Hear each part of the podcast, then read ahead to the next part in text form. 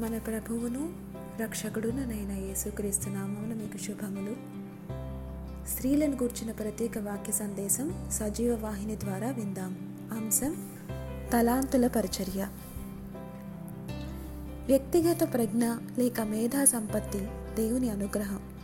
ప్రతి వారిలోనూ ప్రతిభ ఉంటుంది. ప్రతిభ ద్వారా సామర్థ్యం కలుగుతుంది. సామర్థ్యం అందుబాటులో ఉన్న వనరులను ఉపయోగించుకొని గొప్ప పనులు చేస్తుంది. కళలైనా చదువులైనా మరే పనులైనా సాధనతో సఫలమవుతాయి. ఈ ఈవులన్నిటినీ తలాంతులు లేక వరములు అంటాము.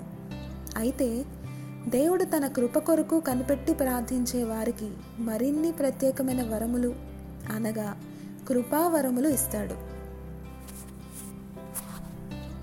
తనకున్న తలాంతులను పది మందికి పంచిన స్త్రీ దోర్కా లేడీ అని ఈ పేరునకు అర్థం. చురుకైనదిగా కనపడుతుంది. స్త్రీలందరిలో ఈమె ఒక్కతే శిష్యురాలు అనబడింది. ఆమెకున్న వనరులు సూది దారం.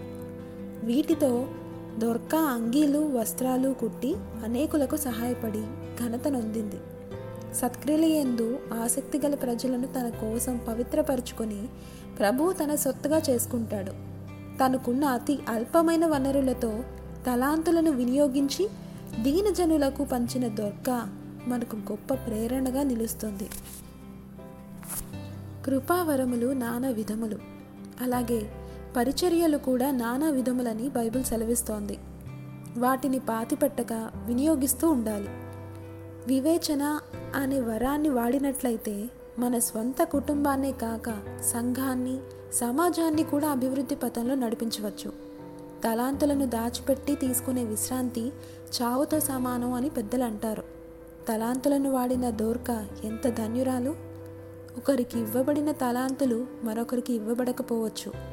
మనకున్న వాటిని వెలికి తీద్దాం మెరుగుపరుచుకుందాం ఉపయోగిద్దాం. థ్యాంక్ యూ దేవుడు మిమ్మల్ని దీవించునుగాక. ఆమెన్